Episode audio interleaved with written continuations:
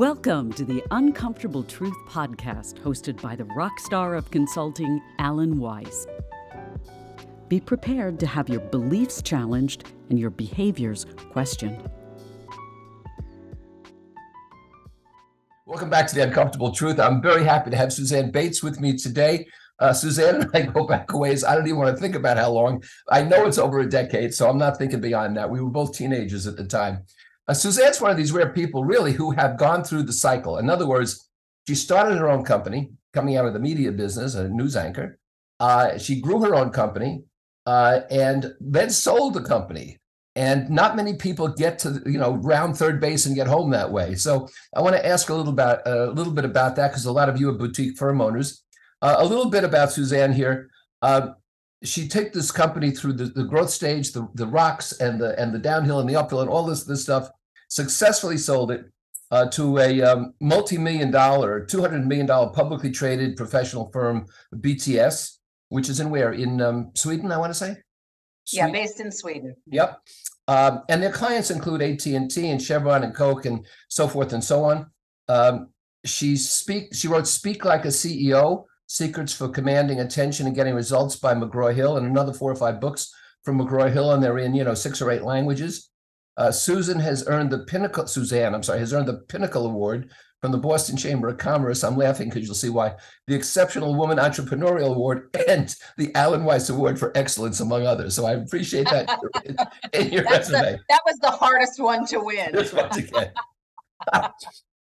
so I, I will also mention that Suzanne has just a fabulous sense of humor, which I think she would agree helps all of us get through life. Suzanne, thank you. Welcome.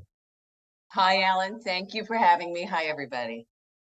Uh, so listen, when you left broadcasting and you were an anchor in Boston and Philly and other places, but when you left broadcasting, what took you into sort of the education and training business? Why did you do that? I was really trading on what I knew at the time, which was how to communicate, how to make a presentation, how to work with the media. And I was in Boston, of course. So I started there. I started close to home, calling on companies and people I knew to ask them if they needed media training. And then I heard about this thing called coaching because coaching was relatively new at the time. And I thought, well, why don't I coach people in communication skills? So that was really the genesis of the business. And uh, I was very fortunate because I did have a, a little bit of a network, although I had no background in business. And I tell people all the time I had no business starting a business. No, no business starting a business. Now, you know, I coach people globally, of course. And what I'm hearing, even today, more and more, and particularly from women, is that um, I can really help people and I'm eager to help people, but I feel guilty promoting myself. Uh, I have an esteem issue. I've been told I shouldn't be self promotional. Uh, did you have any issues with that, or did you just charge right ahead?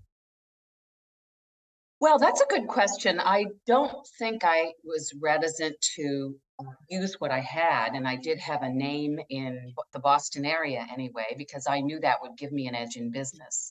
And I had some credibility, I guess you might say, because of my work on television and in journalism.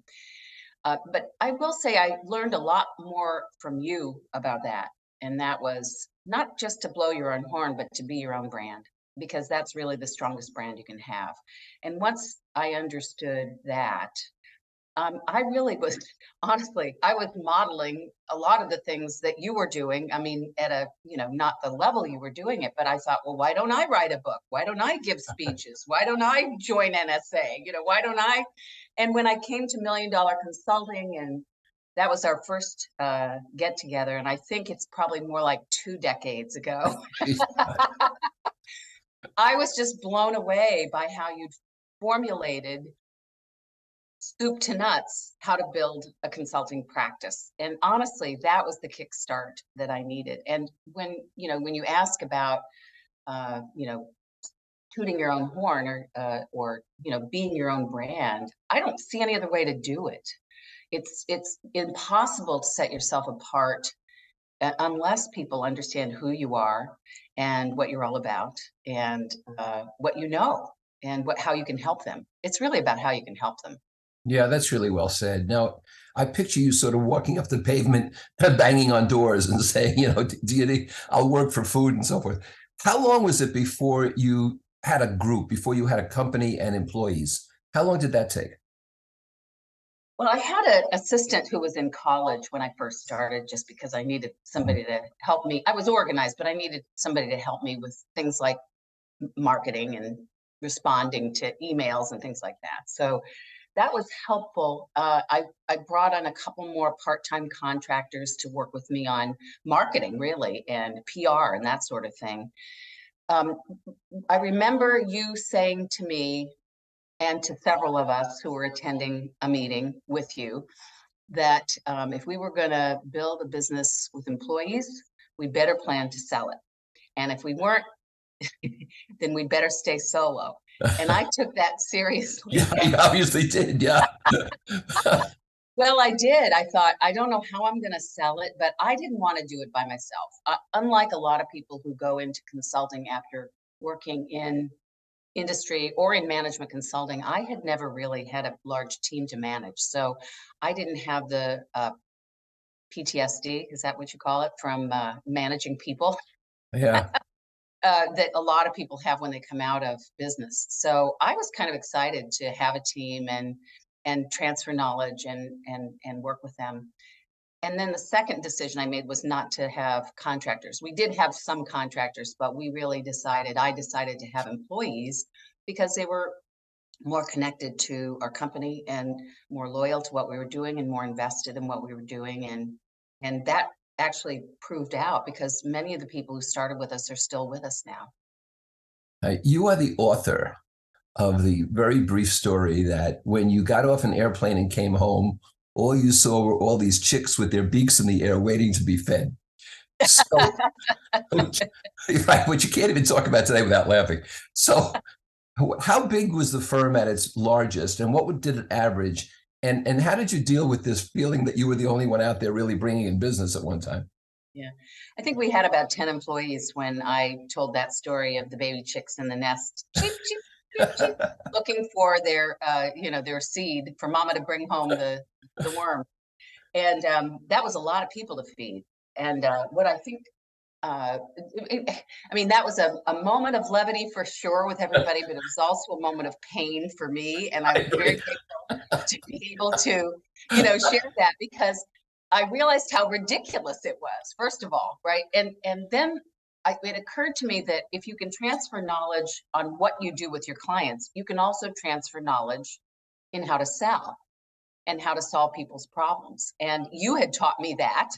so, you know, and I learned from, you know, a few other consultant friends of mine. I mean, really, it's just absorbing and learning from other people. So that's what I did. I codified it. I created a sales playbook. I, you know, created a commission system and I didn't do anything that lots of other companies don't do, but uh, I did it for survival. I couldn't possibly grow and continue to feed all the birds.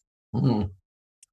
Uh, so we have right now X number of boutique firm owners listening to this recording, and uh, when you decided finally uh, it was appropriate to sell the business, you wanted to sell the business, you were ready emotionally and everything else. Uh, was that path difficult or easy or unexpected? Or just tell me a little bit about what you went through to do that. I started about five years before we finally sold it, getting it ready for sale, which meant that uh, we identified an, a bank and an investment bank. We got a part time CFO and we changed our accounting system to the GAAP accounting system so that when we got in front of a buyer, we'd be financially ready you know, for those conversations because it's a very rigorous process. Um, we had some ups and downs for sure. Uh, one of them was uh, we had a partner who ended up leaving, and COVID happened. So right in the middle of the sale, uh, COVID struck. We were about to seal the deal, and we had to wait another year and prove uh, that we could uh, remain viable during you know, a crisis like that. The good news was that we did better than they did during COVID. So I was, you know, really pleased when we finally closed the sale, but it was a long, hard process. And and but an interesting one too. I would say if you're thinking about selling your business, there's a lot of ways to sell it. You don't have to do it the way I did. If you you know, we had 25 or 30 employees at the time, and we had a lot of contractors too. But there are other ways to get value from your business later. You can do an ESOP, you can sell to a partner, you can sell to a contractor, you know, you can sell to uh, PE firms. So, you know, there's lots of ways to do it if that's something you're interested in doing. Well, you're one of the few who have been successful at this stage uh, of your career to do this, I think, so well, and, uh, with the pandemic hitting you as well as everything else. Now, you're still uh, engaged with the firm that uh, purchased your firm, correct? All right. So, yes.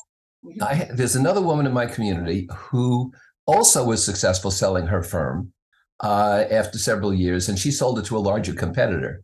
And she just yesterday she told me the story, and she said, uh, "I'm the only woman in top management," uh, and uh, she says they don't know what to do with me. and, says, and this is an American firm of water; it's not a foreign firm; it's an American firm. And she says they don't know what to do with me. And she says just the other day the president asked if I could uh, visit and spend a few extra days because I have a special meeting. And she said, I'd be happy to do that. And he said, You're such a good girl. And she said, She said, What do I do with this? So, what's your experience now that you're somebody's employee, you know, and not just running your own business? I know you have a lot of independence, but uh, is, is that a difficult transition to make?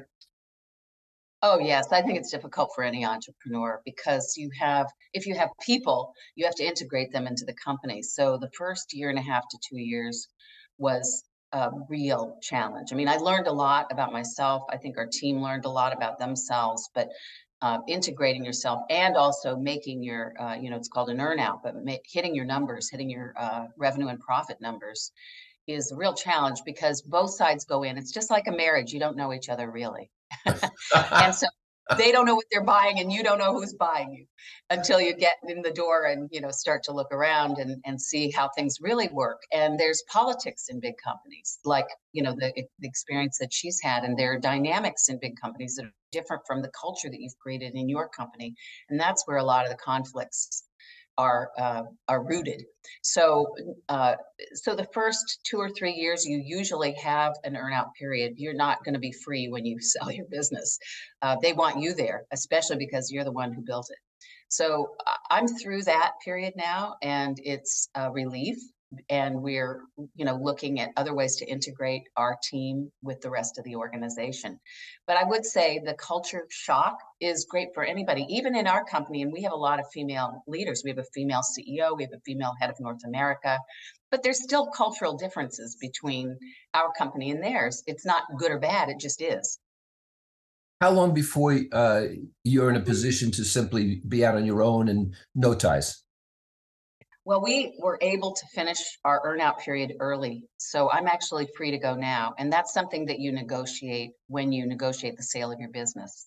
And I would recommend that you uh, look at ways to untether yourself as soon as possible. It's always possible to stay, but you don't want to be obligated to stay any longer than you have to because it is a long, hard road. And if you're used to being independent, and I was 20 years of you know running my own company um, it's it's just it's not easy. It's yeah, it's yeah. fun because you have some colleagues right? And that's nice and it's a global company so i get to travel a lot. I've been to all kinds of places but you know when it comes right down to it you're used to running your own show and that never changes. How's your golf game these days? Uh, just as bad because i'm not getting to play often enough. Oh i thought you'd be out there a couple of times a week yeah, well, pretty soon. I, I'm hoping that I'm going to make the transition. I'm living on a golf course in Naples, Florida, and another golf course on Cape Cod. Oh, so I have go. no excuse not to have a better golf game than I have. I think I think you know this warning, but they're thinking of redoing those bridges up there, and if so, it's going to be impossible. You, you better stay in Naples. Yeah, no kidding. Well, yeah. at least I won't have to go back and forth to Boston. That's right, really right. Right. Yeah, yeah.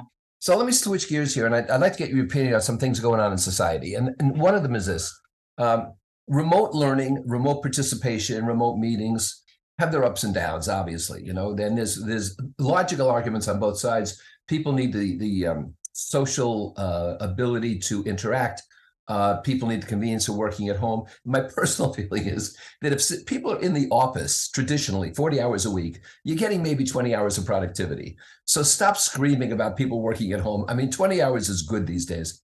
But what's your feeling about remote learning and remote meetings? Uh, going to grow, going to decline, stable? What do you think?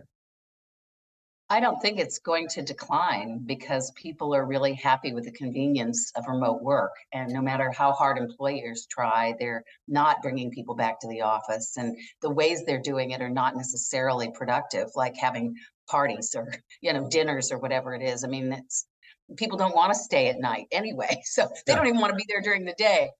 Um, but then again, you know, we I mean, it's been said many times, but the young, I feel really bad for the young people who aren't making the connections and not uh, building the social fabric that we had an opportunity to build and the relationships and the colleagues and all of that. It's really tough for them. And I think that I have a daughter who's in her 30s and she says there's a lot of people in her age group who are suffering from depression and anxiety. And I really think it's a result of COVID and not being able to be in, even now, in a more social environment. So I think it's hard on people and it's really hard on teams.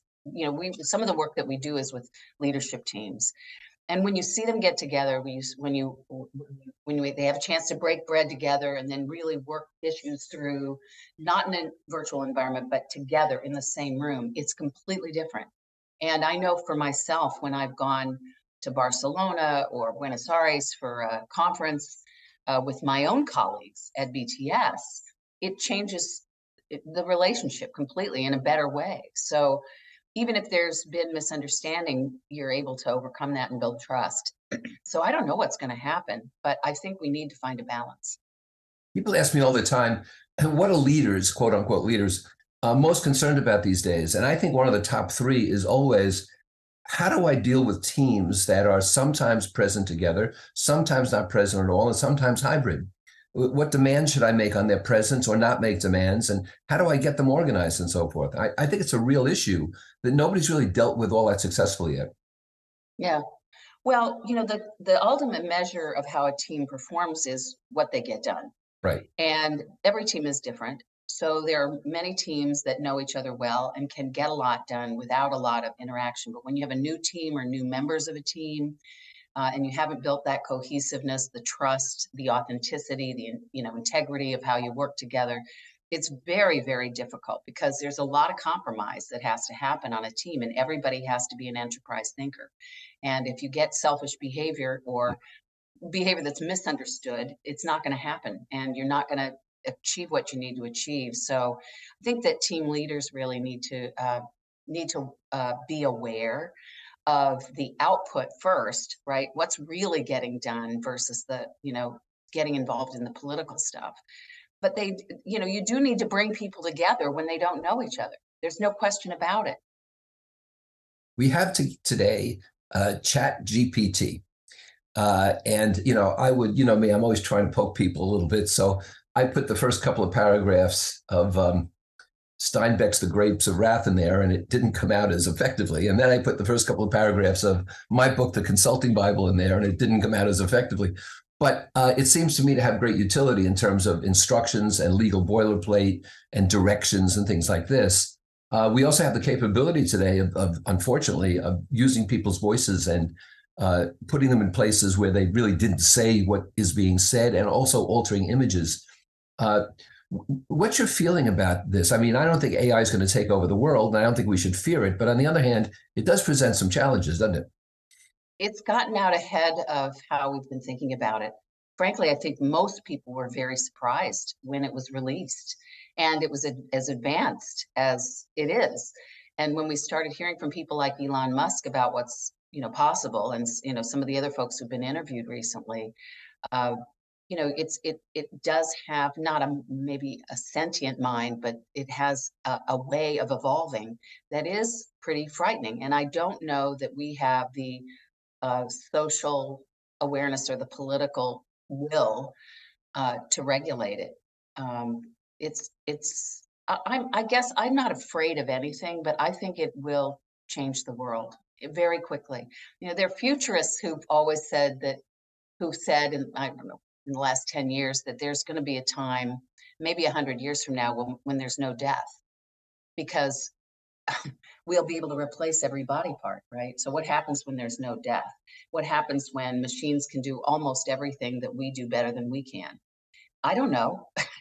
but I don't think we've ever faced anything as world changing as this, not even the industrial age. There's an old story about a factory, uh, and every uh, every morning, um, just two entities enter it, a man and a dog, and they leave at five o'clock. And someone finally says, "What's that all about?" And they said, "Well, um, the dog is there to make sure the man doesn't touch anything." And they said, "Well, what does the man do?" And they said, "He feeds the dog." Uh, and so I always thought that was totally facetious, but you know, we're getting there, right? We're uh, getting there. And I always look at arguments and I try to prove or disprove them. And if you take what you just said about changing the world, at first you say, well, everybody says change the world, but the internet changed the world, didn't it? It did. Uh, and nobody predicted the internet, really. No. And no. and uh, so uh, I, now I think if you combine that with things like 3D printing, uh, you really have the mechanisms in place to say, well, you know, get ready because this isn't your you know is this isn't your father's world now it's a very different kind of world um, and uh, you know as, as i age and the horizon gets somewhat closer uh, i don't know i don't even want to think about body parts and living forever. I just want to live, live well today. Because i see some things coming i really don't want to have to deal with. Yeah, uh, well, I'm not sure that our uh, replacement parts would enjoy uh, cigars and uh, martini. You know, it's true though that I think we do adapt, and that is a reason to be more optimistic. I, mean, I think about when when the internet uh, appeared, right? I was still in television, and I remember I, my boss, the news director, asked me to go to a meeting at the Boston Globe where we were going to talk about the internet. So there's a big table with 12 people around it, and we're all talking about how we're going to incorporate the internet into news media. And I raised my hand and I said, um, could somebody tell me what is the internet? right. And that was uh, the late 90s, right? The mid to late 90s. So think about what's happened since then and how we've adapted and made it a, a, something mostly for good, right? Are there bad things that come out of the internet or out of social media, TikTok? Yes, of course, but it's mostly been a force for good. So you know, if you think that way and and you and you realize how quickly we adapt to a new world, I think it, it has a lot of possibilities too. Well, like anything else, it depends how you use it. You know, I mean, the guy in my who owns my the coffee shop I go to kept uh, telling me that uh, you know he he bought a coin in crypto for eight thousand dollars, and a week later it was twenty two thousand dollars, and after that, and well, today he's lucky to get a cup of coffee for this coin he bought in crypto. Yeah. So you know, stuff happens. But just to give an example, you know, um, I probably have the strongest independent consulting brand in the world. And I'm banished from LinkedIn. A week ago, they told me they didn't believe I was who I am and they wanted proof. So I gave a passport photo. And then they told me that I was banned for violating their codes of conduct. And they wouldn't tell me what codes of conduct or how that came about. So now I'm in this strange, almost esoteric, ephemeral debate with them, trying to prove I am who I am. Uh, and I, I thought it's now kind of funny. I'm reporting on it every day, but I think that if you take a look at the social media platforms, I can make a case that they're really public utilities. And maybe it's time to regulate them like we do gas and electric and water, because otherwise we have private interests censoring, we have private interests determining who's banned and who's not banned. I mean, don't don't you think, especially with your media background, that there's there's a problem with that? I do. I think it's inevitable. We have to have more regulation. Although, I again, I don't know if there's the political will because just like the banks became very powerful because they had the money, right? So they uh, they could control politics. It's very difficult now to impose regulation. But you know, it's going to end up being like the banks, right? We swing from one to the other. In the 1920s, there was almost no regulation, and then after the crash happened, there was much more regulation. And I think that is probably going to happen in the world of social media. Uh, but I do think that we need more political will than we've had to to regulate it, and, because that's ridiculous. I mean, the self policing doesn't work. That your case is an obvious, a funny but obvious example of how they are unable to regulate themselves. I have two more questions. I'm going to let you go. My first question is uh, having really successfully shown what an entrepreneur can do building a company and, and I'm serious that the cycle you went through is a rare one successfully. Uh, what one piece of advice would you give people who are seeking to build a, a boutique business and and someday sell it uh, and um, uh, and say I've done well for others and I've done well for myself? What what piece of advice would you give them? Well, I think it's important to love what you do, whether you're going to build a business and sell it, or whether you're going to build a business and have it end with you whenever you're ready to retire, because it's a long, hard road no matter what. And along the way, you have to enjoy it. It can't just be for the purpose of selling it. Selling it is a nice outcome of a time of work when you feel like you've uh, hopefully made a contribution. And the contribution that I hope that I've made that we've made is to make leaders better so we make organizations better. And that felt like a mission and a purpose that other people could uh, grab onto and um, it, that it excited them as well. So if you are going to bring people into the organization, knowing your mission and finding people who appreciate that and are want to be part of that is really important. Yeah, I've always felt that's a strong part of your success. You've had a calling you know, and and uh, and you followed that calling. My uh, final question is this: uh, If people want to learn more about your new company, uh, about your books, about learning from you, uh, what's the best way to reach you? What's the access? Well, I'd say look look me up on LinkedIn, but I'm a little afraid to suggest that right now. I'm gonna get banned. well, don't say it was from me, for one thing. Yeah, well, LinkedIn and and BTS. It's uh, BTS.com, I think. I'm not sure because there's also a a rock group called BTS, and sometimes they are uh, confused. It's a it's a brand problem that BTS never expected to have. They were uh, formed 35 years ago by Henrik Ekelund, uh, who's the uh, our our Swedish founder, and um, when he founded the company Business Training Systems, there was no BTS rock group. so stuff happens. I know the feeling. If you go on Google, I have like 24 of the top 25 positions, but in position 16 is a plastic surgeon named Alan Weiss. And I have taken on some some patients. It's very lucrative. little tweak here, a little tweak there, you know. Suzanne, listen, uh, so I thank you so much for being with us today. Uh, I, I miss our, our more frequent chats, but I really treasure this one as well. I wish you continued success and um, you fed the chicks well, right? Thank you, Alan. Yes. And thanks to you, I was able to feed the chicks. Take care of yourself, okay? Thank you. You've been listening to The Uncomfortable Truth with Alan Weiss. For free access to Alan's newsletters, audio and video resources, and for information about his global events and coaching communities, please visit alanweiss.com. Thanks for listening. Keep the faith.